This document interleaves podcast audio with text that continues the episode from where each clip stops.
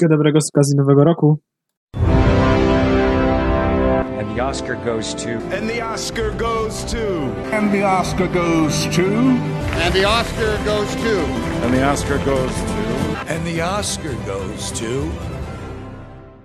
Porozmawiajmy o kulturze. No tak, witam Was w nowym roku, w roku 2022, roku olimpijskim, roku, gdzie ma być premiera nowego filmu Roberta Eggersa. No ale jeszcze na chwilę cofniemy się do roku poprzedniego, do roku 2021 i podsumowujemy ten rok pod względem filmowym. A cały ten rok był bardzo dziwny, przede wszystkim dlatego, że no przez pierwsze w zasadzie pół roku, okres styczeń, czerwiec, to kina prawie nie grały nic i prawie nic nie leciało i dopiero gdzieś tam w maju tak regularnie poszło do przodu, no i tak to były premiery raczej, które miały miejsce w Stanach już premierę w roku 2020, na Rauszu na przykład, No Man Land i tak dalej, i tak dalej, więc filmy oscarowe. Na początku roku również e, były filmy oczywiście Foley, na przykład Palm Springs i tak dalej, i tak dalej. Palm Springs. Był również Malcolm and. To taki pierwsza, chyba większa produkcja Stevena Levinsona na Netflixie, który przed HBO właśnie na Netflixa. No a dopiero po, w zasadzie po wakacjach, po festiwalu w Cannes gdzie, w lipcu e, i całe wakacje i potem do końca roku już kino rzeczywiście wróciło na dobre i można było poczuć to, co się działo przed pandemią. Wielkie produkcje filmowe Duna, No Time to Die, nowy James Bond, ostatni James Bond z Danielem Craigiem, mm, w świetnym muzykale, znaczy świetne, wiele muzykali, Annette, West Side Story, Tick Tick Boom, Spielberg oczywiście, tak już wspomniałem, West Side Story. Dwie, dwa razy Ridley Scott wypuścił nowe filmy, The Last Duel i House of Gucci. I naprawdę tych filmów było wiele, wiele dobrych, wiele świetnych produkcji, wiele ciekawych.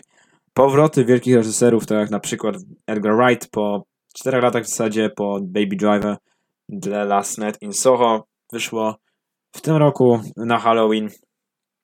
I tych produkcji naprawdę było sporo. Dla mnie to również był bardzo udany rok filmowy. Widziałem 38 produkcji, które miały polską premierę w VOD czy w kinach w tym roku. Więc y, zaliczę się na przykład Sound of Metal, które festiwalowo miało już premierę w 2019. No ale w polskich kinach grali dopiero na wiosnę 2020, 2021. No więc y, to zaliczamy te filmy, które miały polską premierę w tym roku, jak również e, w kinową, jak i w VOD. No i tak jeszcze wspomnę, że widziałem w tym roku 81 filmów, co również jest zdecydowanie moim rekordem i jestem z tego zadowolony, bo jeszcze nigdy tak dużo filmów nie widziałem przez całe swoje życie. Stosunkowo krótkie. No ale 81 filmów. Jestem dumny, naprawdę jestem dumny. Zobaczymy, ile będzie w tym roku. Mam nadzieję, że ci oczywiście przebije ten wynik. No ale myślę, że to będzie bardzo, bardzo trudne.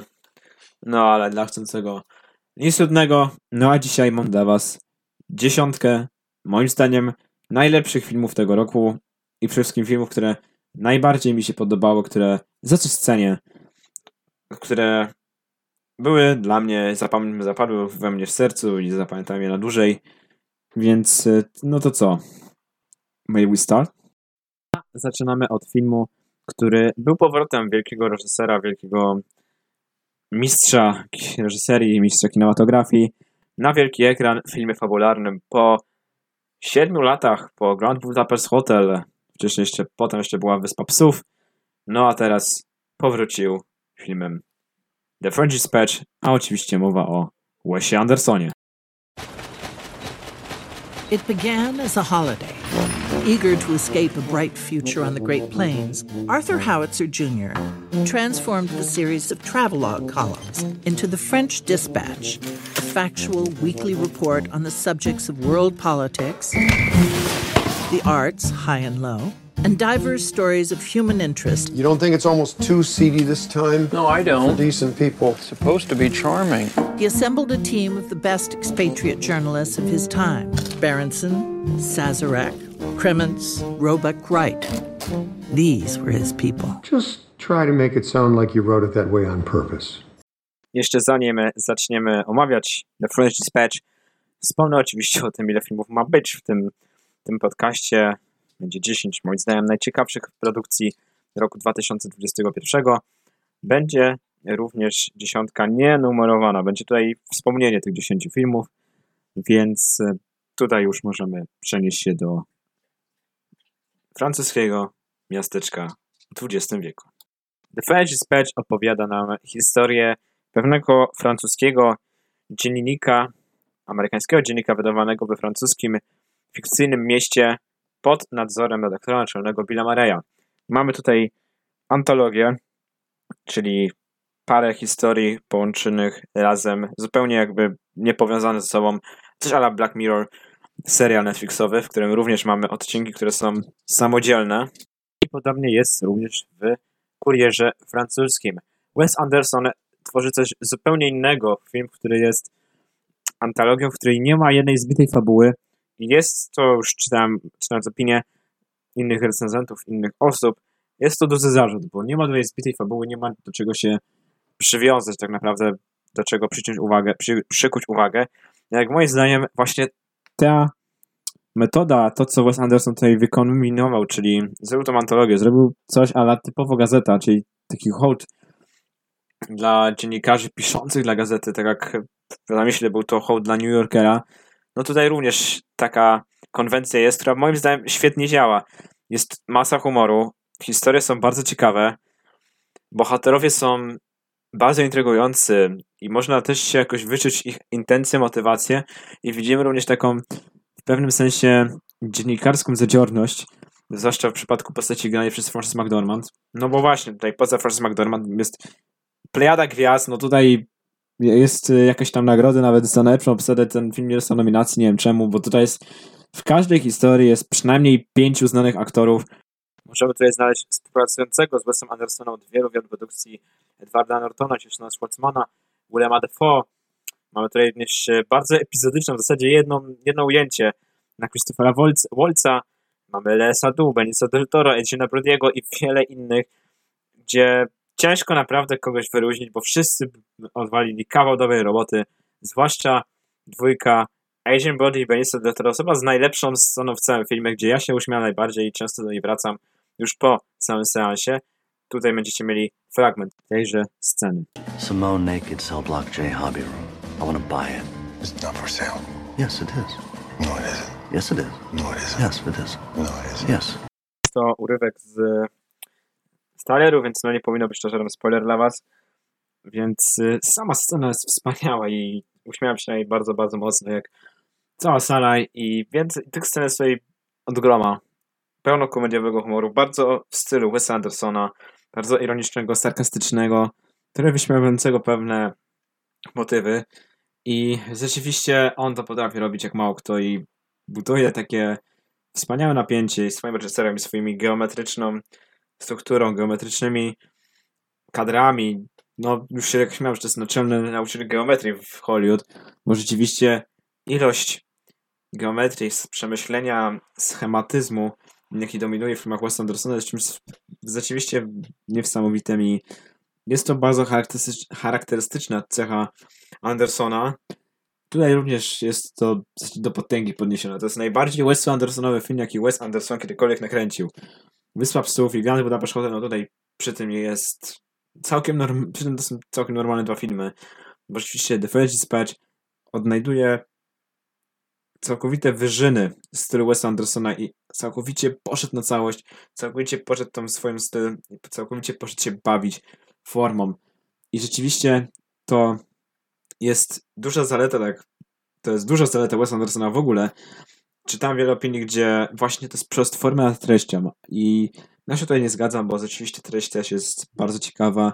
Ta forma gazety jest intrygująca, zaciekawia mnie i jako sam osoba, która bardzo lubi dziennikarstwo i prasę, więc rzeczywiście jest to coś, co przy, przyciąga uwagę i ciężko obejść wego, we, obok tego filmu obojętnie i on budzi skrajne emocje mimo wszystko.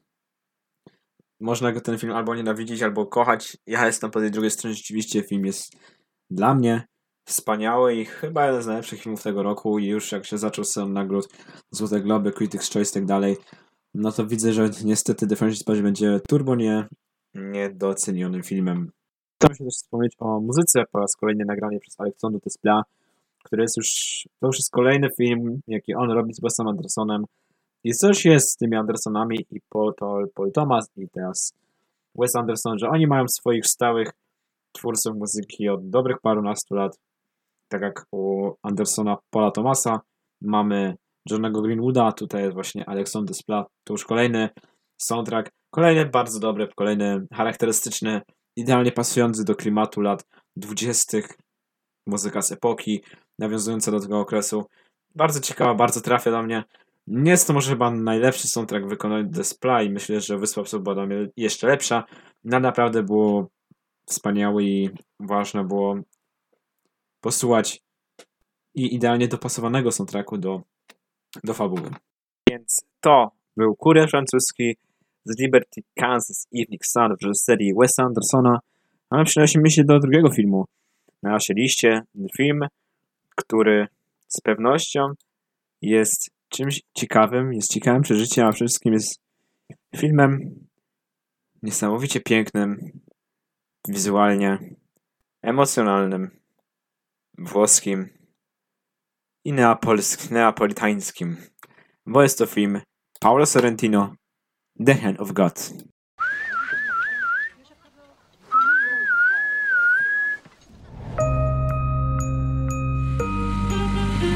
Amore, non correre! Non ti preoccupare, va! Ti sei fatto grande. Guarda tua madre.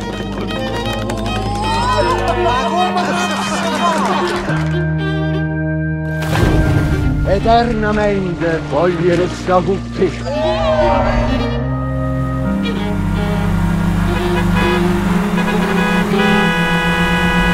Fabie. który zrobił furorę na festiwalu Wenecji. Film w zasadzie autobiograficzny Paulo Sorrentino, który jest z Neapolu, dojrzało w latach 80., czyli w tych latach, w jakich się dzieje akcja filmu. Nie nie jest to oczywiście typowa autobiografia, nie ma tutaj postaci Paulo Sorrentino i coś a la Roma Alfonso Cuarón, gdzie również, jak sam powiedział autor tego, tego arcydzieła, jest to film autobiograficzny i przekazuje te swoje wspomnienia na ekran, na srebrny ekran. Tak samo zrobił tutaj Paulo Sorrentino. Film, który na początku był na festiwalu w Wenecji, potem krążył po innych festiwalach na świecie. Trafił do polskich kin, a następnie na Netflixie. I trzeba powiedzieć, że to, że na Netflixie ten film jest, to wspaniała rzecz, bo każdy może tę przepiękną, emocjonalną opowieść, po- przepiękną narrację zobaczyć i samą doświadczyć tego, co ja, bo rzeczywiście The Hand of God jest wspaniałym filmem, nies- niesamowicie emocjonalnym, niesamowitym, nies- niesamowicie przepełnionym wątkami, różnymi motywami. Mamy elementy bardzo radosne. Nie będę tutaj spoilerować, no, na chwilę jest już w zasadzie spoiler, więc nie będę przytaczać tego opisu. Mamy elementy bardzo, bardzo smutne. To wszystko dla chłopca, który dorasta, jest w wieku 18 lat, marzy o zostaniu twórcą filmowym i widać, że jest to naprawdę biografia Paulo Sorrentino i te wszystkie emocje, które można powiedzieć Sorrentino czuł wtedy i te wszystkie emocje, jakie chciał nam przekazać, przekazuje i przekazuje fantastycznie i niesamowicie mnie to, nie poruszył mnie ten film bardzo mocno. Oczywiście doświadczyłem go na wiele sposobów, niesamowicie odczułem go. Miałem też elementy ze wzruszenia w niektórych momentach, a to wszystko jest przy, przy dokładce przepięknych zdjęć, przepięknej reżyserii, gdzie mamy widoki na Neapol i nocny, i za dnia, lata 80., czyli te wszystkie stroje, wszystkie taka włoska kultura, jeszcze taka włoska typowa południowa kultura, bardzo mocno, no, podobna do greckiej, czyli rodzina jest bardzo ważna. Pokazanie takiej bardzo mocno ekstrentyzmu Włos, Włochów z południa. To wszystko jest jednym z najlepszych filmów ostatnich lat, jakich widziałem. Przede wszystkim jednym z najlepszych filmów, no, najbardziej emocjonalnych. I rzeczywiście pa, z Paulo Sorrentino zrobił coś pięknego. Dodatkowo fantastyczny soundtrack, gdzie główny motyw, który nie był wykorzystany, nie był stworzony na podstawie tego filmu, na potrzeby tego filmu, możecie usłyszeć tutaj, że jest przepiękny, słucham go bardzo często, pełno w nich emocji i też można wyczuć i smutek i radość. To jest coś niesamowitego i cały soundtrack jest on bardzo krótki, ale oddaje niesamowite emocje, jakie buzują w naszym głównym bohaterze, to również chyba był debiut filmowy dla Filipa Scortiego i rzeczywiście to był debiut filmowy. Co prawda miał już jakąś tam produkcję Netflixową Lunanera, jakiś serial wcześniejszy, ale to rzeczywiście jest debiut na wielkim ekranie. Poradził sobie fantastycznie. Naprawdę, jestem pod wrażeniem tego chłopaka, który ma 22 lata, w tym roku 23. Wchodzi dopiero w dorosłość, tak jak jego bohater. Gdzie jest to film coming of age, gdzie jest to pokazane dojrzewanie. Jeszcze są wiele sytuacji pobocznych, które wpływają dodatkowo na to, jak nasz główny bohater widzi, widzi rzeczywistość, widzi to, co się dzieje. Naprawdę wow. Oglądając film można też mieć trochę skojarzeń do Call Me By Your Name, też włoskiego reżysera w końcu, Ricky Guadagnino i taka ciekawska, za rok wychodzi nowy film, gdzie na pewno będzie recenzja, bo ciekawy jestem, jak sobie poradzi kolejna rola Timothy'ego Chalamet, dla którego będzie to też debiut producencki. No ale to inna historia. Wracając do The Hand of God.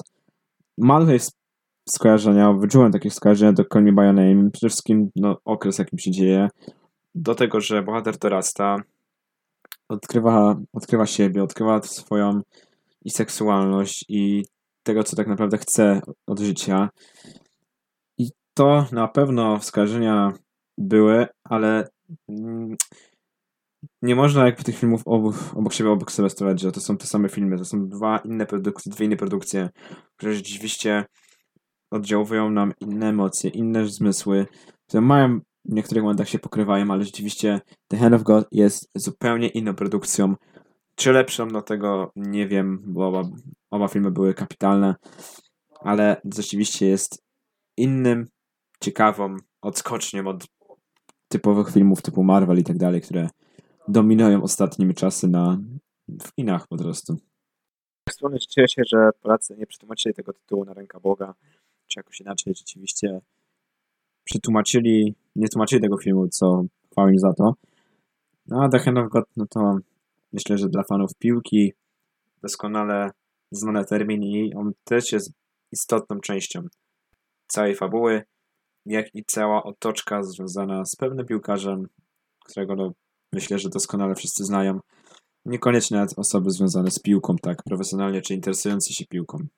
Słowem podsumowania, że God jest przepięknym kandydatem włoskim do Oscara, przepięknie nakręconym, z pełną ilością metafor, odniesień, motywów przywołujących przez film, a Paulo Sorrentino oddał ducha, myślę, że swojej młodości i swojego dojrzewania, bo tutaj czuć tą autobiografię. Jeszcze jak poczytałem trochę o autorze, no to rzeczywiście on przychodził na polu, dojrzewał w latach, w latach 80. I to również jest odczuwane, że taką historię bardzo realna, nawet jeśli to są fikcyjne postacie, to rzeczywiście ten realizm przepływający przez film.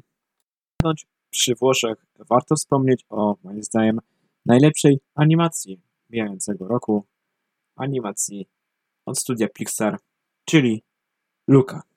Quanta fretta ma dove corri, dove vai? Ci ascolti per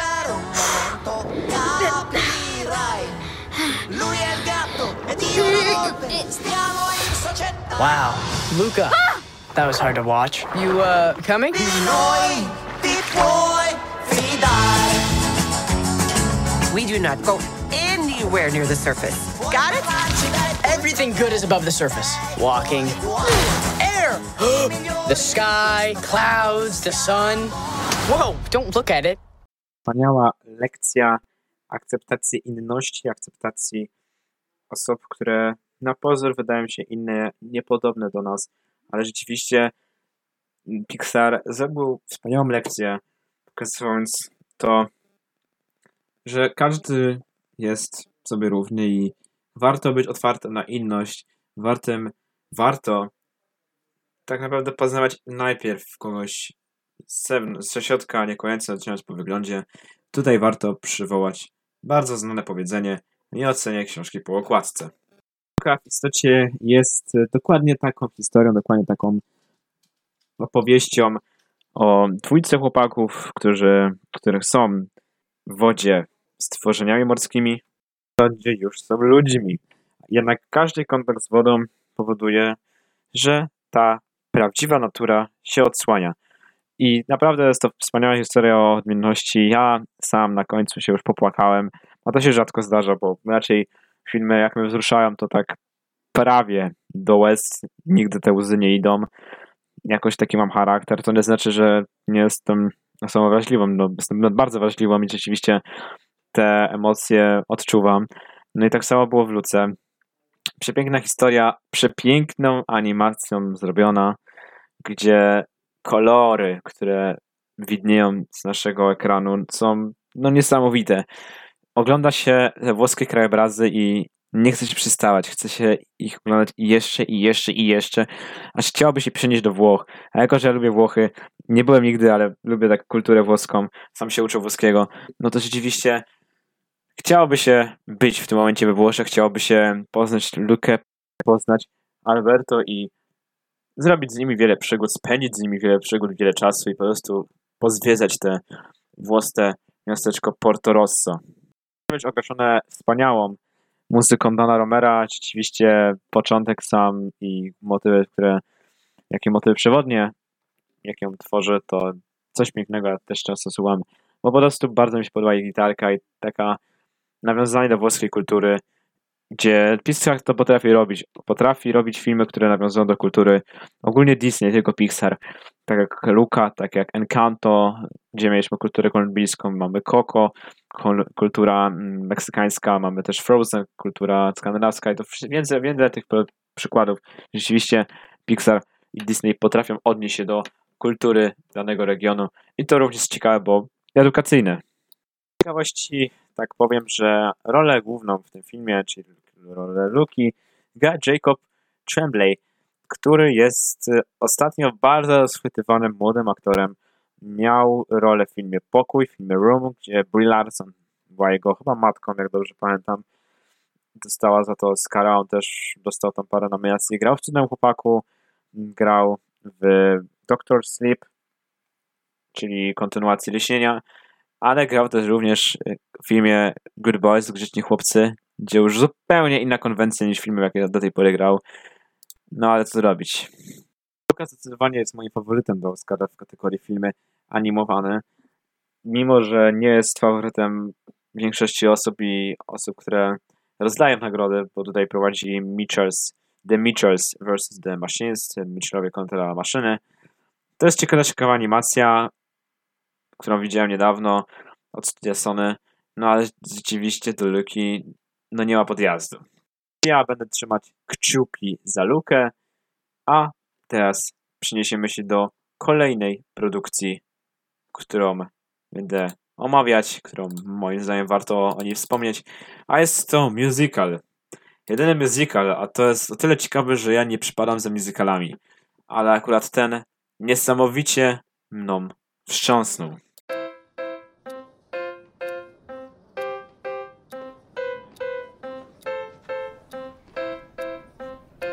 Hello. Hi. Welcome. I'm Jonathan Larson. I am 29 years old. I work at the Moondance Diner. Check. One sec. Do we take reservations? No, we do not take. We're, we're a diner. I have an original rock musical Hey, boy genius. that I have spent the last eight years of my life writing He's getting out. You're gonna be rich and famous. and rewriting. Crack it yet? Oh, I'm getting so close.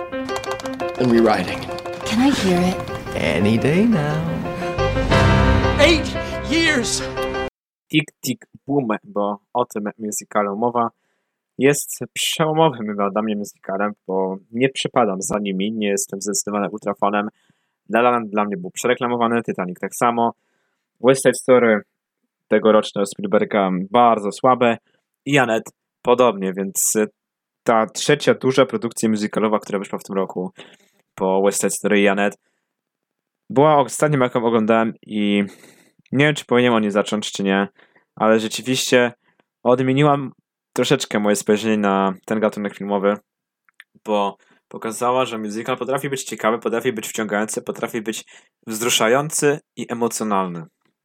A przede wszystkim potrafi być rzeczywisty, bo zarówno West Side Story, jak i Janet były strasznie przerysowanymi filmami i bardzo absurdalnymi, z pełnymi wątkami miłosnymi, które były dla mnie też przekoloryzowane do bólu. Ja tego nie lubię, bo nie lubię historii miłosnych, wątków miłosnych, które są nierealne, które są po prostu przerysowane do bólu, tak jak przed Romero Julia. Tutaj ten wątek miłosny jest realny, bo mamy Jonathana Larsona, autora musicali, który, no właśnie, ta konwencja jest bardzo ciekawa. Jest ona mniej więcej podobna do Grand Budapest Hotel. Tam mieliśmy osobę, która opowiada książkę, która została komuś odpowiedziana i tak dalej. No taka totalna incepcja. Tutaj mamy podobnie, bo mamy Jonathana Larsona, który na swoim musicalu tytułowym Tick Tick Boom prezentuje swoją historię pisania musicalu Rent i jeszcze wcześniejszego jednego. I to jest w zasadzie taka incepcja bardzo mocna. Mamy autora musicalu, który w formie musicalu opowiada swoją historię pisania musicali. Coś mniej więcej w tym stylu. W roli głównej kapitalny, absolutnie kapitalny Andrew Garfield. Jestem pod ogromnym wrażeniem tego, co chłop zrobił w tym filmie, bo to może być takim jego magnum opus. I to może być jego w końcu przełomowa rola, bo wydawało się, że po Social Network jego kariera pójdzie do przodu.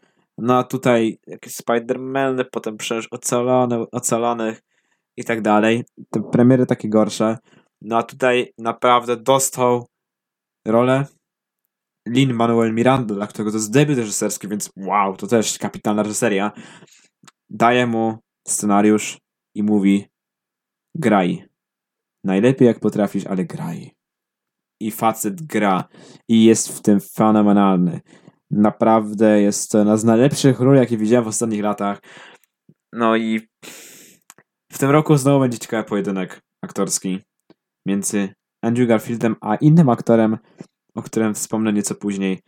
Na razie skupimy się na Andrew Garfieldzie, który, no to jest jego magnum opus, jak wspomniałem i myślę, że może w końcu zostać, dostać więcej ról dramatycznych, więcej ról, w których może się wykazać, bo naprawdę tego było mi trzeba w jego osobie. Takim fun jest to, że on ma już 38 lat i ja go tam widziałem już te 10 lat temu w Social Network i on się prawie w ogóle nie zmienił. On wygląda identycznie. Przez te 10 lat chłop się nie zmienił praktycznie w ogóle. Natomiast Vanessa Hudgens, która gra w tym filmie, rolę trzecioplanową, ale jest w tym filmie, czyli Gabriela Montes, czy jakoś tak, z High School Musical, no to się tutaj dziewczyna strasznie dojrzała i to widać po niej. I na początku na tej nie poznałem. Dopiero po głosie dało się rozpoznać, bo ona jest tutaj taką główną wokalistką chóru prowadzonego przez Garfielda. I tutaj tak naprawdę poza Garfieldem nie ma jakichś turbo znanych osobistości, ale każdy robi kawał dobrej roboty i każdy robi wspaniały performance. Wspaniale też śpiewa, bo tak to jest muzyka, no to musi być pełno muzyki, pełno, piosenek. I rzeczywiście te piosenki są fantastyczne i chyba najlepsze z tych trzech muzykali, jakie widziałem w tym roku. Często wracam sobie do nich. Jest taki element rockowy, jest element groteski w niektórych elementach. Nawet jedna piosenka, która jest bardzo inna w pewnym sensie, bardzo w ciekawej scenerii, nie będę mówić w jakiej, takiego właśnie groteskowego klimatu całej produkcji. Ali Manuel Miranda świetnie to reżyseruje i jestem pod wrażeniem, że facet, który grał w Hamiltonie, stworzył piosenkę do Krainy Lodu chyba, czy do Coco, nie pamiętam teraz do którego filmu, na pewno dostał nominację za jakąś piosenkę, bo dostał Oscara za piosenkę w kontekście animowanej produkcji. Tutaj reżyseruje i reżyseruje świetnie. Naprawdę, ja jestem pod wrażeniem. Samo pod wrażeniem jestem scenografii, bo cała historia jest bardzo teatralna i dziejąca się w małych przestrzeniach. Nie ma tutaj otwartego, otwartego pleneru. Mamy wąskie miejsca, najczęściej jakąś kawalerkę albo jakąś salę koncertową, małą, taką kameralną, albo jakąś salę prób, mamy jakieś biuro i tak dalej. To wszystko jest bardzo w małym miejscu zrobione, bardzo kameralne, w bardzo kameralnym ośrodku. I tutaj to jest też te wyzwanie, jeśli chodzi o kręcenie tego, a tutaj Lin-Manuel Miranda bardzo dobrze reżyseruje i bardzo dobrze uchwyca to, co rzeczywiście jest najważniejsze dla odbiorcy. Też jest zasługa bardzo dobrej scenografii, która bazuje na latach 90., bo cała akcja dzieje się w latach 90. Jonathan Larson jest autorem muzykali właśnie z tego okresu. Niestety już zmarł przedwcześnie. Nie doczekał się nawet premiery swojego magnum opus właśnie, swojego największego spektaklu, największego musicalu, czyli Rent. No niestety, tak się niestety czasami kończy, no ale tutaj również mamy motyw śmierci, niekoniecznie Jonathana Larsona. Ja też nie będę o tym nic mówić, żeby nie psuć zabawy, nie psuć frajdy, bo rzeczywiście lepiej się ogląda ten film, jak się nic o nim nie wie. A trzeba go zobaczyć moim zdaniem, bo to jest bardzo dobry musical, który jest ciekawą historią o autorem, autorze muzykali, który no ja nie znam go na przykład wcześniej, może dlatego, że no, nie jestem turbo zapatrzony w Broadwaya i nie widzę, nie śledzę aż tak bardzo, no ale po tym filmie chyba wrócę do Jonathan Larsona i obejrzę sobie jakieś inne jego muzykale, bo to jest ciekawa postać, po prostu. Też oglądało mi się, jakby nie była to historia Jonathana Larsona, tylko wymyślonego autora muzykali, który po prostu ma ambicje. Jest to zrobione niesamowicie przyjemnie, niesamowicie pięknie, niesamowicie bardzo nie niby, nie, jest to historia realistyczna, ale dało się wczuć w tą historię tak bardzo, że nie tylko Jonathana Larsona się widziało w Andrew Garfieldzie, tylko kogoś innego, czy nawet niekoniecznie innego artysty, ale nawet samego siebie, bo wiemy, znamy wiele przypadków z życia, gdzie ambicja jest czasami nawet za bardzo, jest za bardzo, bo idziemy za ambicją, za ambicją, przepraszam, i zapominamy tak naprawdę o tym, co jest ważne w życiu. To też jest o tym film. Naprawdę, naprawdę polecam. Dla mnie być może nawet faworyt na razie w kategorii najlepszy film, no ale zobaczymy, co będzie się działo dalej. Wspomniałem wcześniej drugiego aktora, z którym Andrew Garfield będzie rywalizować o Oscara w kategorii najlepsza rola pierwszoplanowa. Tym aktorem jest dobrze nam znany Doctor Strange Benedict Cumberbatch, a filmem, dla którego grał i zagrał kapitalnie i chyba nawet najlepiej w tym roku, jest nowozelandzka produkcja w reżyserii Jane Campion The Power of the Dog.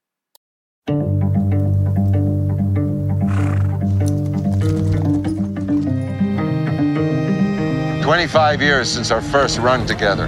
Nineteen hundred and nothing. It's a long time. What you doing? Getting mixed up with her. You are marvelous, Rose. We were married Sunday.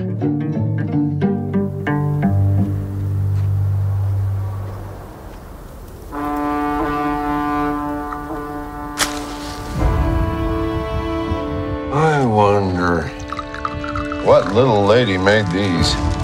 I did, sir.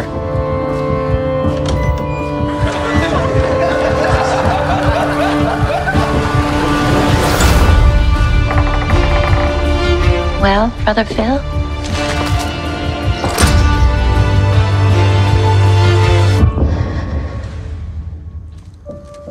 Trzeba powiedzieć, że Netflix miał naprawdę ciekawy i bardzo mocny rok w tym roku. The Hand of God, Tick Tick Boom i teraz The Power of the Dog. Film western w reżyserii Jane Campion, chyba pierwszej kobiety, która dostała Oscara za reżyserię w historii. Nie jestem tego pewnym, na pewno Oscara w swojej dorobku ma. Teraz zabiera nas do Montany w latach 20. XX wieku i do schyłku konwojów tak naprawdę. Bardzo ważnym elementem podkreślenia jest to, że to nie jest typowy western, jak nam się kojarzy w tu, jak trylogia dolarowa i tak dalej. Jest to dramat psychologiczny, tak naprawdę, o postaci granej przez Benedicta Cumberbatcha, który jest takim personifikacją toksycznej męskości. Mniej więcej, coś w tym stylu.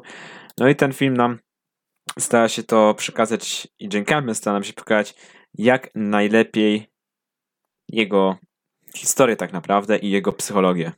W tej roli, tak jak powiedziałem, Benedict Cumberbatch jest również postać jego brata, który jest dosłownym przeciwieństwem, biznesmenem poukładanym, mężczyzną, który rozumie inność, mam wrażenie, i jest bardzo człowiekiem o dobrym sercu. I w tej roli Jesse Plemons, aka Matt Damon w wersji 2.0. Tak się niestety ludzie śmieją z niego. Ale mam wrażenie, że Jesse Plemons ostatnimi laty coraz bardziej gra na swoje nazwisko i coraz bardziej widać, powiem, że to jest Jesse Plemons, a nie Matt Damon, podróbka Matta Damona tak naprawdę. To możemy tutaj zobaczyć Christian Dunst, czyli naprawdę żonę Jesse'ego Plemonsa w tym filmie. Mamy również Cody'ego Smitha McPhee, który jest bardzo młodym, początkującym aktorem oraz, uwaga, Thomas McKenzie, która też ma bardzo dobry rok w tym roku po Last Night in, Last Night in Soho, gdzie grała główną rolę, teraz zostaje poboczną co prawda, ale jednak w tym filmie jest, jeszcze prawie jej nie widać, bo tak została scharakteryzowana. I sam film mi się bardzo mocno podobał, zwłaszcza za to, że Benedict Cumberbatch niesamowicie fantastycznie pokazuje studium bohatera, który jest uwięziony w toksycznej męskości, uwięziony w stereotypach, uwięziony w takim przekonaniu, że coś jest męskie, coś jest niemęskie. I on również ma elementy wahania, czy rzeczywiście tak powinien postępować. On jest turbo złożoną postacią, którą ciężko opisać tak naprawdę jakimś jednym zdaniem, bo jest wiele momentów, wiele scen i wiele sytuacji, w których jego męskość jest kwestionowana. Benedict Cumberbatch często gra postacie, które są dyskutowane, czy są homoseksualne, czy nie. Tak na przykład jego Sherlock. Często były takie dyskusje, czy rzeczywiście jest jakieś uczucie między nim a doktorem Watsonem. Tak samo tutaj jest te zawahania, naprawdę, czy aby na pewno jest to typowy heteroseksualny cis mężczyzna. I tutaj również trzeba pochwalić Jane Campion, która nie mówi nam wprost, że jest to homoseksualista. Nie mówi nam wprost i daje nam dojść, co zmienia po kolei. Stopień po stopień, krok po kroku dochodzimy do tego, jaką postacią jest Benedict Cumberbatch i nie daje nie ciągnie nas za rękę, tylko rzeczywiście powoli nas wprowadza w jego głowę, jego myślenie, jego emocje. To jest też świetny scenariusz. Rzeczywiście Jane Campion potrafi napisać, potrafi wyreżyserować ten film, który wygląda fantastycznie. Jest chyba kręcony na taśmie, więc to jeszcze dodaje klimatu tych lat dwudziestych na Montanie. Co prawda film jest kręcony w Nowej Zelandii, ale imituje Montanę. Naprawdę byłem pod wrażeniem tego, jak ten film jest, po pierwsze dobrze wygląda, a po drugie jak świetnie jest napisany. Jak świetnie jest napisana przede wszystkim postać Cumberbatcha, która jest chyba jednym z najlepszej, jest jedną z najlepszych napisanych postaci w ostatnich latach. No nie tylko Cumberbatch tutaj ma bardzo ważną rolę. Istotną rolę ma również Jesse Plemons i jego żona zarówno w filmie, jak i tutaj, jak w rzeczywistości, czyli Christian Dunst. Obie postacie są niesamowicie świetnie zagrane. Przede wszystkim Christian Dunst, która fenomenalnie pokazała stopniową popadanie w paranoję, popadanie w obłęd przez jedną substancję. I rzeczywiście, no jest w tym świetna. Jesse Plemons również ma całkiem ważną rolę, aczkolwiek jest to trochę wykorzystany potencjał moim zdaniem i rzeczywiście można było go nieco lepiej wykorzystać w historii, bo relacja między nim a jego bratem, czyli Cumberbatchem, jest ciekawa, ale mogła być jeszcze ciekawsza. Wszystkim jest, przede wszystkim jest jej za mało. A to bardzo dużo jest relacji Benedicta Cumberbatcha z Cody Smithem McPhee, młodym chłopakiem, który rzeczywiście odstaje od takiego typowego wyglądu mężczyzny z tamtego okresu. Jest bardzo dobrze ubrany, lubi sztukę, jest wrażliwym człowiekiem, robi sobie kwiaty z papieru dla ozdoby i widać po nim, że no nie pasuje do tego świata tak naprawdę i jest kimś innym. Również Cody Smith, jest kapitalny i to, to kolejna młoda rola po Licorice Pizza z tego roku, gdzie również postacie tam są bardzo młode, no to są naturszczyki tak naprawdę, bo to są pierwsze role tamtych, tamtej dwójki. Tutaj również Colin Smith McPhee gra no, fenomenalnie i to pod wrażeniem jestem jego umiejętności i powoli myślę, że będzie nam robił karierę w Hollywood ten chłopak. A w tym filmie no również świetnie odgra właśnie postać, która jest inna. Odstaje od takiego typowego wyglądu mężczyzny z lat dwudziestych na dzikim zachodzie, na rancho, gdzie no ta brudna robota jest to powszechna i tu jeszcze Cumberbatch idealnie pokazuje, jak bardzo dla niego jest ta robota powszechna, bo wszystkie tak naprawdę elementy robi gołymi rękami, no co potem powoduje nieprzyjemne sytuacje. Kapitalne zdjęcia. Naprawdę. Wow. Jestem pod turbo wrażeniem tego, jak ten film wygląda, jak pięknie wygląda. Wszystkie widoki na, no w tym przypadku nowozelandzkie plenery, nowozelandzką przestrzeń, no farmę.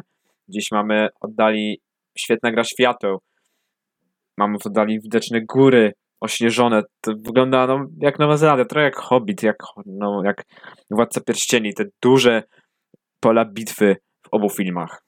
Myślę, że znaczy na pewno ten film i Duna będą kandydować w kategorii najlepsze zdjęcia. Któremu filmu mu dałbym?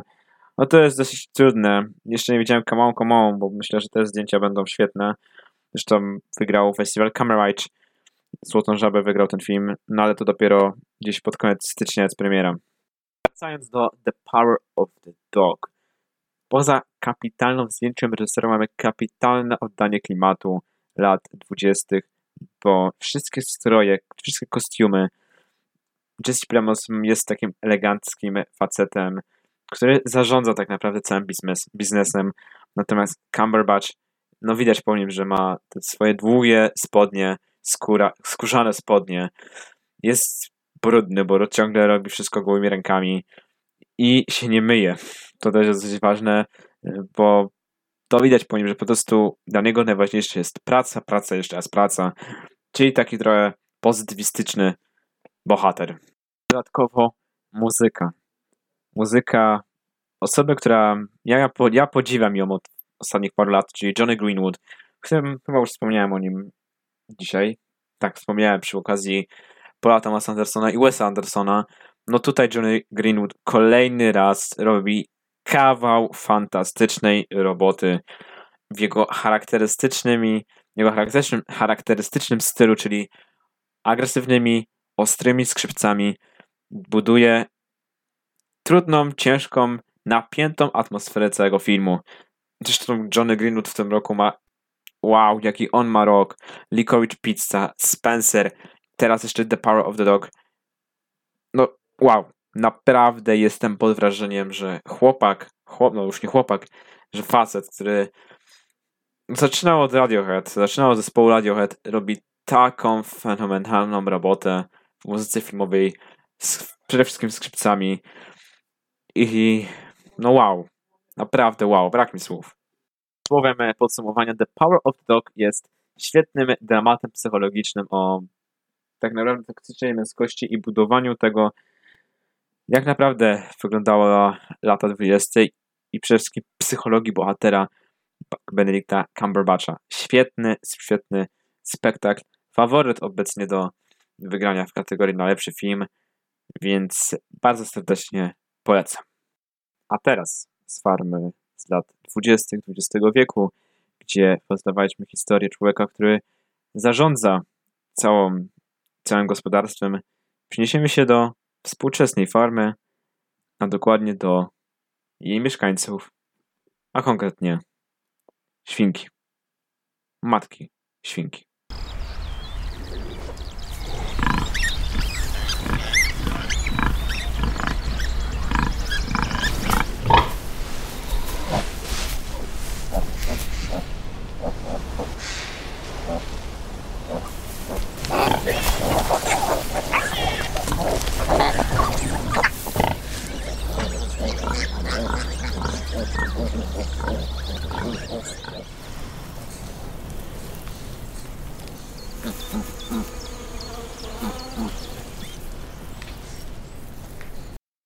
Jedyny dokument na tej liście, film Gunda, który co prawda już miał premierę w 2020 roku, tak festiwalową. Teraz trafi do polskich kin gdzieś w październiku i opowiada historię tytułowej świnki Gundy, która opiekuje się swoimi małymi. I jak mam być szczery, jest to jeden z najlepszych filmów, jakie widziałem w ostatnich latach. Przede wszystkim najpiękniej wyglądający dokument, jaki widziałem. No co prawda dokumenty się tym charakteryzują, no ale naprawdę zdjęcia i no też reżyseria Wiktora Kosakowskiego jest wspaniała. Jeszcze raz wspaniała, bo ogląda się tą historię świnek, historię to ogólnie życia na farmie, bo nie mamy tylko świni pokazanych, tylko mamy też koguty, mamy też kury, jak i konie, mamy też krowy.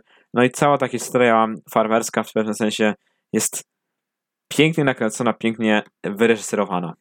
Chciałbym się jeszcze powiedzieć, że Gunda jest świetna w tej roli, mimo że jest świnką, no ale naprawdę ogląda się tą historię, ogląda się całe to życie świnki, która opiekuje się swoimi małymi pięknie, naprawdę pięknie. Jest to poruszająca historia, poruszający dramat, poruszający dokument przede wszystkim o tym, jak, jak zwierzęta też potrafią przywiązywać się do siebie, przywiązywać do rodziny i jak rodzina w świecie zwierząt, w królestwie zwierząt jest bardzo, bardzo ważna.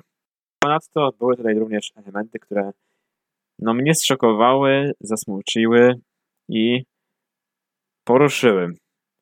Nie będę mówić co to dokładnie, myślę, że osoby, które ten film widziały, a jak byłem w kinie, światowidzie w kameralnej sali, to tam była połowa, więc nie było ich tak mało, no to myślę, że będą wiedzieć o co chodzi, bo naprawdę film jest przepięknie i bardzo przepiękny i bardzo poruszający.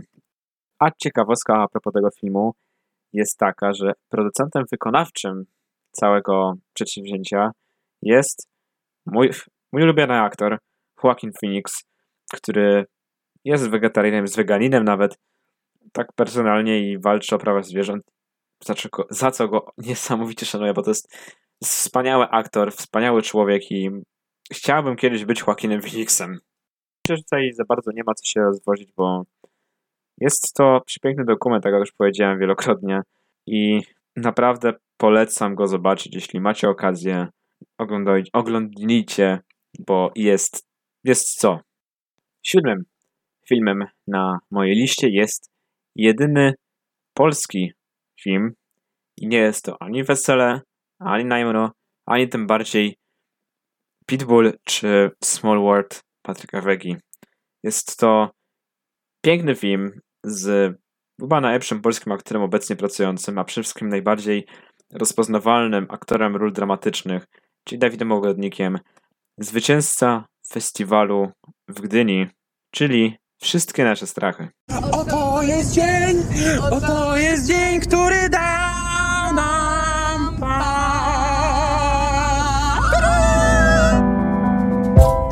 piekła po śmierci.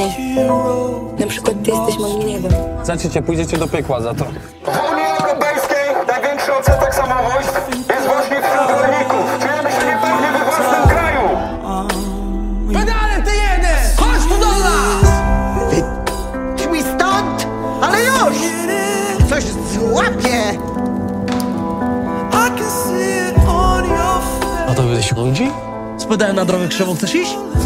Twoja wina, twoja wina, twoja wina! LGBT się oderwał. W całej Polsce zabijały się te dzieciaki, geje, lesbijki. Codziennie ktoś ich poniża, hejtuje. I film, który wygrał festiwal w Gdyni, opowiada historię Daniela Rycharskiego, prawdziwą, prawdziwą postać, która jest artystą, lokalnym artystą, katolikiem, ale również gejem. Niestety w pewnym momencie przyjaciółka Daniela popełnia samobójstwo ze względu na homofobiczne ataki w jej stronę i ta sytuacja bardzo mocno wywraca do góry życie naszego głównego bohatera. Szanowanego katolika, który również walczył o prawa dla rolników późniejszych, staje się wrogiem naczelnym, wrogiem lokalnym numer jeden, który jest obwinany za śmierć dziewczyny. No i właśnie, i to się zaczyna cały dramat. Jest to oparta na faktach historia. Naprawdę takie, co się wydarzyło. I daje, myślę, że do myślenia. Tylko po filmie miałem taki przede wszystkim dylemat. I myślę, że to jest też taki problem z nim. Trochę wymuszony, trochę nie. Że ten film powinny zobaczyć osoby ze wsi. Niekoniecznie my, my mieszkańcy miast. Bo myślę, że mimo wszystko to jest o nich film i być może nawet do nich skierowany. Chcę, żeby to brzmiało, że ich teraz krytykuję i uważam ich za mierne, to oczywiście, że nie. Tylko, że tutaj widać, jak, jak wygląda takie życie na wsi, że ona jest bardzo, jest taka bańka tak naprawdę. Wszyscy się znają i to może być w pewnym momencie zaleta, bo wszyscy się pomagają, wszyscy się lubią, ale może być również przekleństwem, bo jedna osoba skręci źle, rozpowie jakąś plotkę na, jakąś, na temat jakiejś innej osoby i może to się skończyć tragicznie tyle dla Daniela. I tutaj również pokazuje nam piękną historię o tego, że nawet niekoniecznie o tym, jak traktowane są homoseksualiści, homoseksualiści na polskich wsiach, no bo myślę, że nie bezpośrednio o tym jest ten film, tylko o tym, że ciężko jest tak naprawdę być sobą i nawet jeśli jest się szanowanym, bardzo szanowanym członkiem wspólnoty, no to jakieś wydarzenie, które może odbić się na całą społeczność, może obrócić nasze życie do góry nogami, obrócić się przeciwko nam tak naprawdę. I myślę, że to jest takie główne przesłanie całego filmu. Dawid Ogrodnik. Wow, kolejna świetna rola w jego wykonaniu, w jego repertuarze. No to jest, mam nadzieję, że on nie pójdzie do Patryka Wegi czy gdzieś tam, bo no nie chcę, żeby się zmarnował mimo wszystko, bo to jest kapitalny polski akt, kolejna kapitalna rola pomiędzy nimi. Chce się żyć. No jest to świetny aktor i kolejna genialna rola i idealnie pokazuje te emocje, jakie buzowały zapewne w Danielu, jak ci kiedyś te wszystkie wydarzenia działy. Świetna również rola babci Daniela, jedna chyba z najlepszych ogólnie w tym roku w polskim kinie. Rzeczywiście idealnie pokazuje takie zdenerwowanie wszystkim walkę o, o to, że jej wnuk jest najważniejszy, a nie to, co myślą inni o jej wnuku i nie liczy się tak naprawdę opinia innych, tylko rzeczywiście rodzina, niezależnie od tego, jaka jest. Piękna również reżyseria i zdjęcia, w tym przypadku, bra- no nie bracia, dwóch Łukaszów, Łukasz Rondunda i Łukasz Gut. No świetnie, świetnie wyreżyserowali cały film, bardzo mi się podobała. No co prawda jest tam pewne elementy, które mogły być lepiej nakręcone, ale nie ma się ogólnie do czego przyczepić i tutaj również kawał świetnej roboty został odwalony. Myślę, że zasłużenie film sięgnął po Złote Lwy, wygrał festiwal w Gdyni, bo historia jest naprawdę, naprawdę wzruszająca. Zaletą tego filmu jest, że nie jest to film pretensjonalny i polityczny, jak, jak my lubimy niestety tak robić, bo są filmy, które rzeczywiście odwołują się do jakiegoś kontrowersyjnego tematu, do jakiegoś drażliwego tematu i opowiadałem się po jednej ze stron. Nie, tutaj to nie jest ważne. Tutaj jest pokazanie emocji, pokazanie ludzkiej sfery tak naprawdę, a niekoniecznie politycznego wydźwięku, które no, ja tutaj nie dopatrzę się w ogóle i to jest właśnie plus. Bo są filmy jak Claire i tak dalej, które rzeczywiście są pretensjonalne i po, odwołują się po jakiejś ze stron. No tutaj bracia, nie bracia, dwóch Łukaszów, no nie odwołuje się i naprawdę pokazuje emocje, jakie buzują w Danielu. To kolejny po Bożym Ciele film dziejący się na wsi. Bardzo dobry polski film dziejący się na wsi. Mieliśmy Boże Ciało, wcześniej mieliśmy Wołyń Smaszowskiego, również dobry film. I trochę żałuję, że ten film został wybrany przez Polską Akademię Filmową do kandydata polskiego na Oscara, tylko żeby nie było śladu, bo myślę, że z tym filmem moglibyśmy zajść daleko. Polecamy pójść, może już nie do kina, ale gdzieś zobaczyć ten film, bo jest to wzruszająca historia. Pokazuje tak naprawdę, jak jedno wydarzenie może obrócić się przeciwko nam. Polecam. I zostały nam jeszcze trzy filmy. Trzy ciekawe, inne produkcje, przede wszystkim bardzo oryginalne Zaczniemy od filmu, który zrobił furorę na pewnym festiwalu, największym festiwalu filmowym na świecie.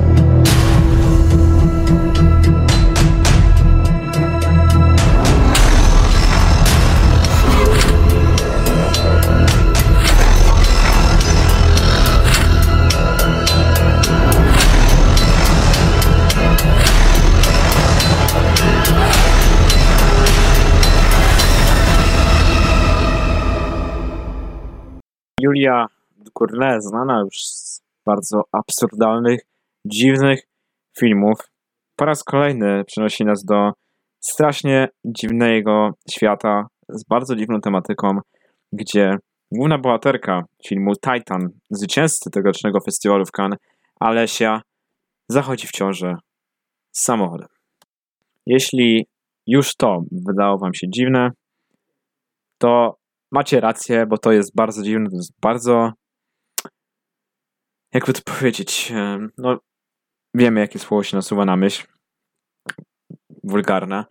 No bo ten film trochę taki jest. Jest bardzo wulgarny, jest bardzo kontrowersyjny, a przede wszystkim no absurdalny. To też to słowo jest idealne, dopasowane do całej produkcji. Absurd, groteska, ironia. Te wszystkie wylewają się z ekranu. Widziałem ten film przedpremierowo i dlatego ten film daje tutaj, mimo że tak naprawdę no nie powinien tu być, no ale już trudno. Raz się żyje, przecież to tylko lista. No ale ten film wychodzi na początku stycznia, więc no powiedzmy, że jest taki wprowadzenie do tego, co będziecie mogli zobaczyć już za chyba dwa tygodnie. Po raz kolejny Julia Ducournau bawi się gatunkami.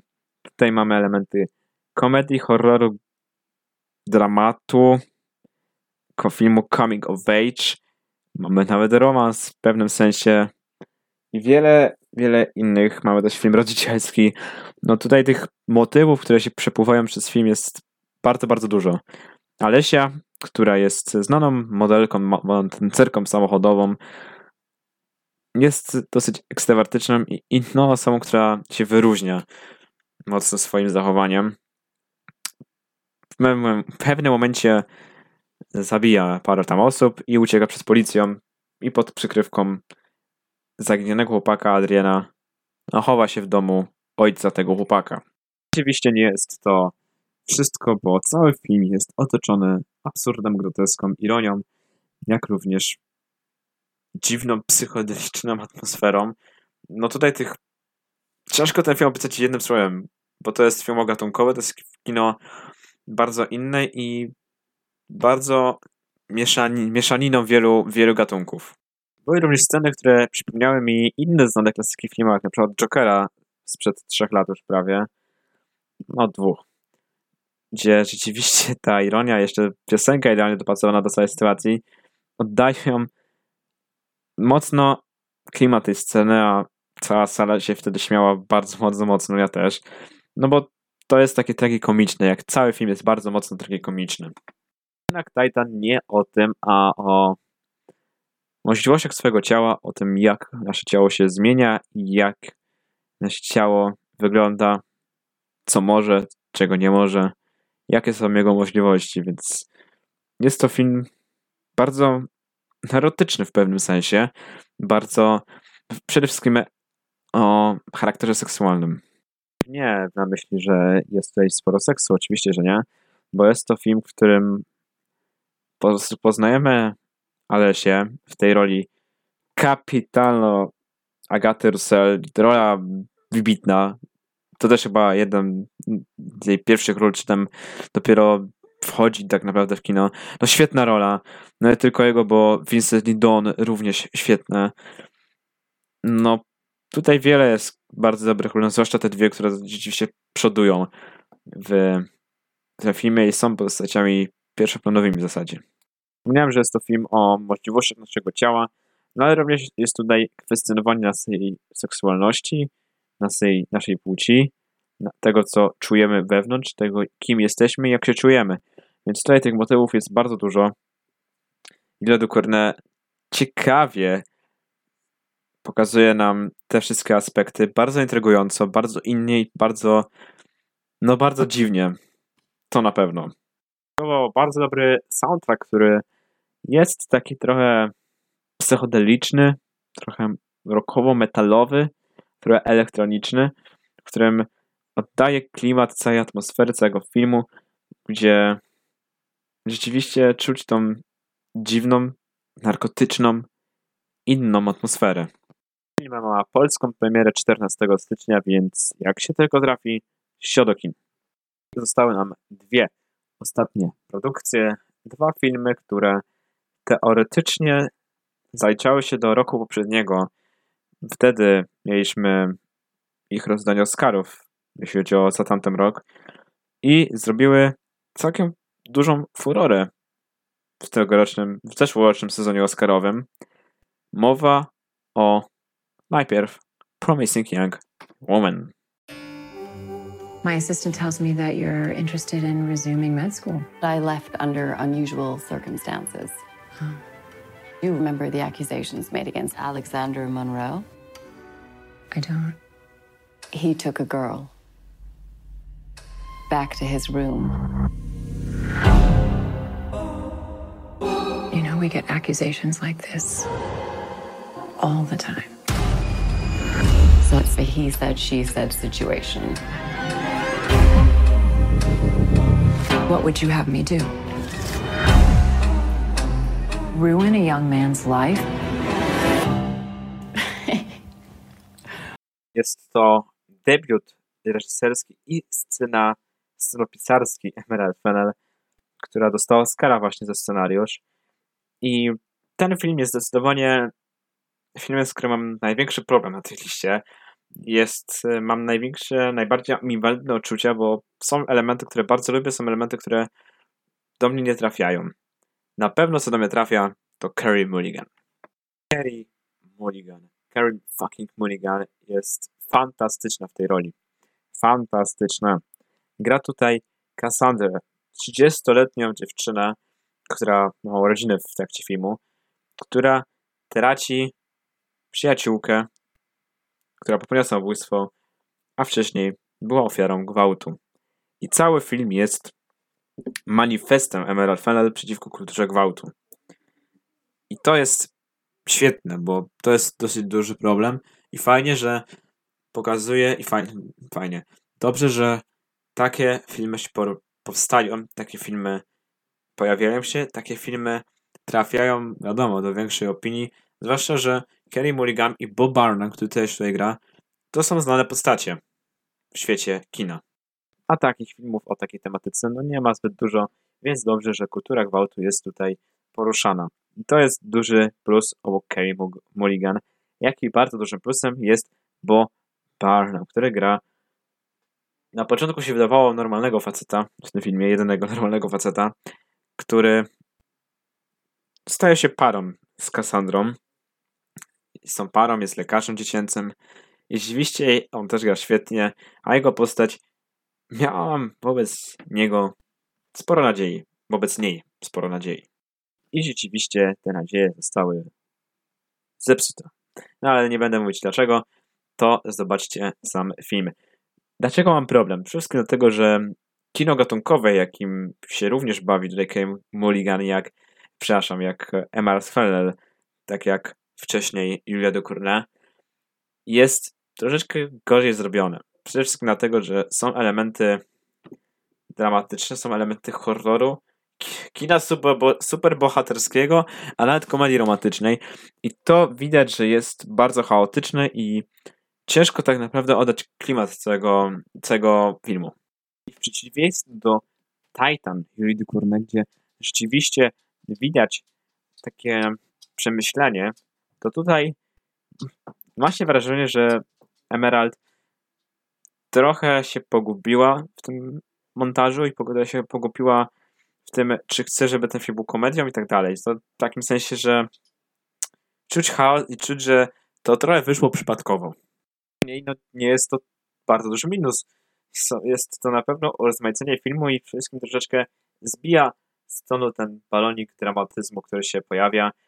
Przede wszystkim w scenach z Bob Arnanem, gdzie mamy komedię romantyczną, się wkracza komedia romantyczna. Ja zapamiętałem z tego filmu jedną rzecz tak najbardziej, czyli Paris Hilton. Tak, Paris Hilton. No tak, śmieję się oczywiście, zapamiętam też inne wiele rzeczy, jak na przykład Carrie Mulligan, która wyglądała jak Margot Robbie, jak Harley Quinn w stroju pielęgniarki i na pewno, no i teraz mam dylemat, czy Margot Robbie, czy ona byłaby lepsza w roli Harley Quinn, bo obie, no ten film pokazał, że Carrie Mulligan potrafi grać szalone postacie, no a Mar Margot Robbie już pokazała to w Harley Quinn, więc to będzie ciekawy film, jak będzie takie starcie multiversum DC, gdzie będzie dwie Harley Quinn, gdzie będzie Kerry Mulligan i Margot Robbie i obie się zmierzą ze sobą. To będzie dobre, to zobaczę na pewno. Soundtrack jest bardzo ciekawy, bardzo intrygujący, który poza Paris Hilton fajnie oddaje klimat tego, tego filmu. Ten dramatyzm, komedię i ten cały miks gatunkowy, który już zostawmy go, bo będę, za bardzo go będziemy męczyć. Więc Promising Young Woman na pewno jest dużym odkryciem tego roku i myślę, że zasłużenie mimo wszystko wygrał Oscara w kategorii najlepszy scenariusz oryginalny. Jestem ciekawy, co pani Emerald Fell wykombinuje następnym razem, jaki temat poruszy, bo myślę, że to jest bardzo inteligentna kobieta, która wie, co jest ważne w opinii publicznej i co warto poruszyć. Tym oto sposobem doszliśmy do ostatniego filmu na tej liście. Filmu, który, jak wpiszecie na Filmwebie, premierę ma w roku 2019, bo wtedy debiutował na festiwalach. Polską premierę jednak miał w marcu 2021. Mowa o Sound of Metal. You sound great. Yeah, right. What? You telling me you weren't feeling it? You were in it. We don't need to, don't need to put them all out. I know, but we just need to film.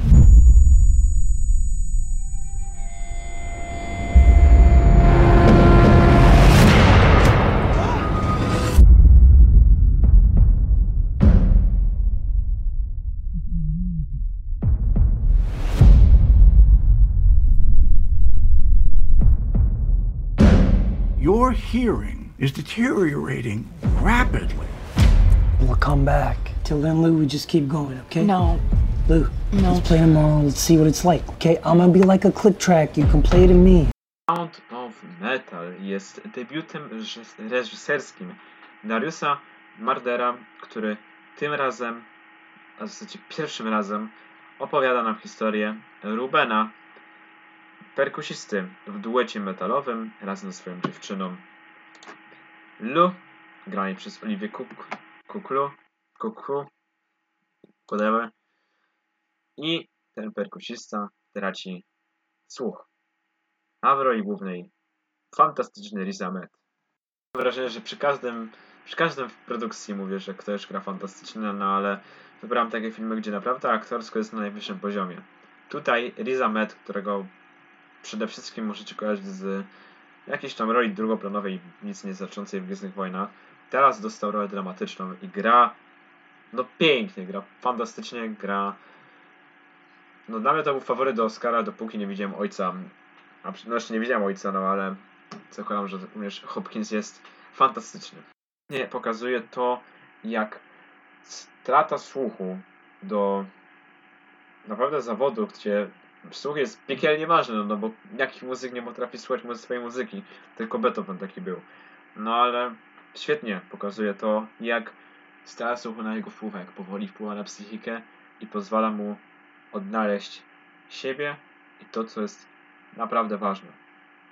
Pozwala, pomaga mu również wyjazd na coś ala szkoły, coś ala obozu, coś ala kolonii, gdzie pomaga mu Paul Ricci, który jest takim dyrektorem całego ośrodka, pomaga mu odnaleźć to, co jest ważne w życiu, tak naprawdę.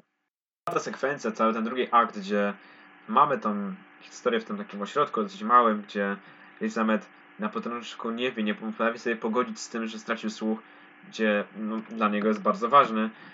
Teraz musi sobie jakoś z tym poradzić i cały za drugi akt jest zdecydowanie najlepszą częścią całego filmu. Mi się oglądało go no, fenomenalnie, pięknie, wciągająco. Ten dźwięk, a w zasadzie jego brak, bo montaż dźwięku i sam dźwięk jest w tym filmie świetny. Przede wszystkim są momenty, w których nie słyszymy zupełnie nic.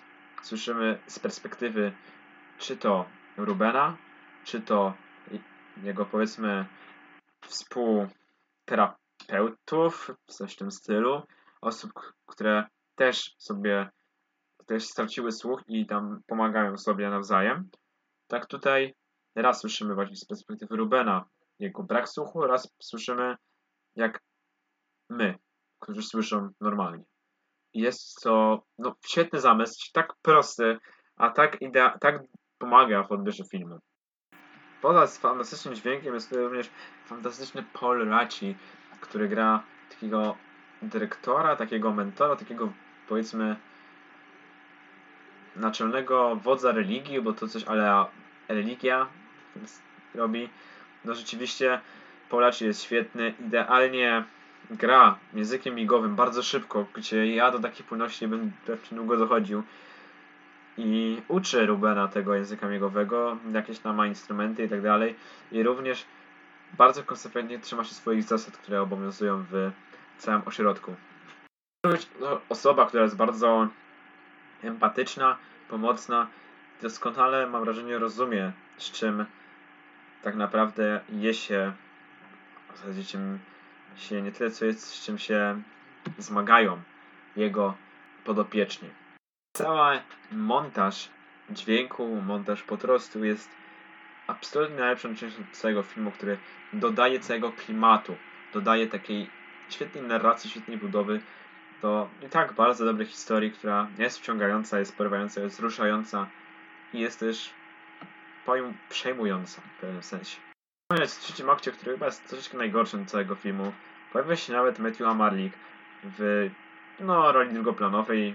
Tam sporo do mówienia manu, ale jest i to również jest dobra rola, całkiem fajnie. Zresztą pod koniec filmu jest już po operacji nasz Ruben. Zdesperowany już po operacji i dostaje takie urządzenie metalowe, w którym może sobie włożyć do uszu i będzie słyszeć. Tylko z taką metalową posłaką. Po... No nie posłaką, jak to się mówi. Metalową motywem, coś w tym stylu. No, myślę, że wiecie co chodzi. Stąd również dwuznaczny tytuł całego filmu Sound of Metal, które z jednej strony oznacza no metal, heavy metal, z drugiej oznacza ten dźwięk metalowy, który ma w uszach nasz Ruben. Świetny zamysł, bardzo prosty, a jak, jak trafia, prawda? I tak by kończyło się 10, moim zdaniem, najlepszych, najbardziej ciekawych produkcji roku 2021.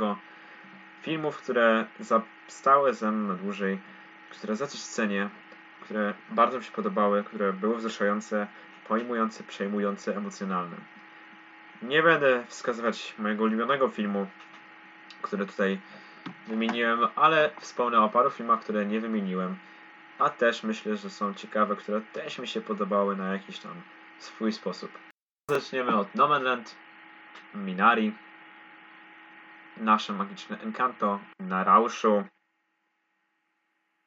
też Duna, mimo wszystko, Spider-Man No Way Home, najnowszy Spider-Man właśnie, Last Night in Soho i chyba tyle. To byłoby takie honorable mentions, które nie zostały za aż tak długo, które podobały mi się, ale nie uznaję ich za tak dobre jak te filmy, które wspomniałem w całym podcaście.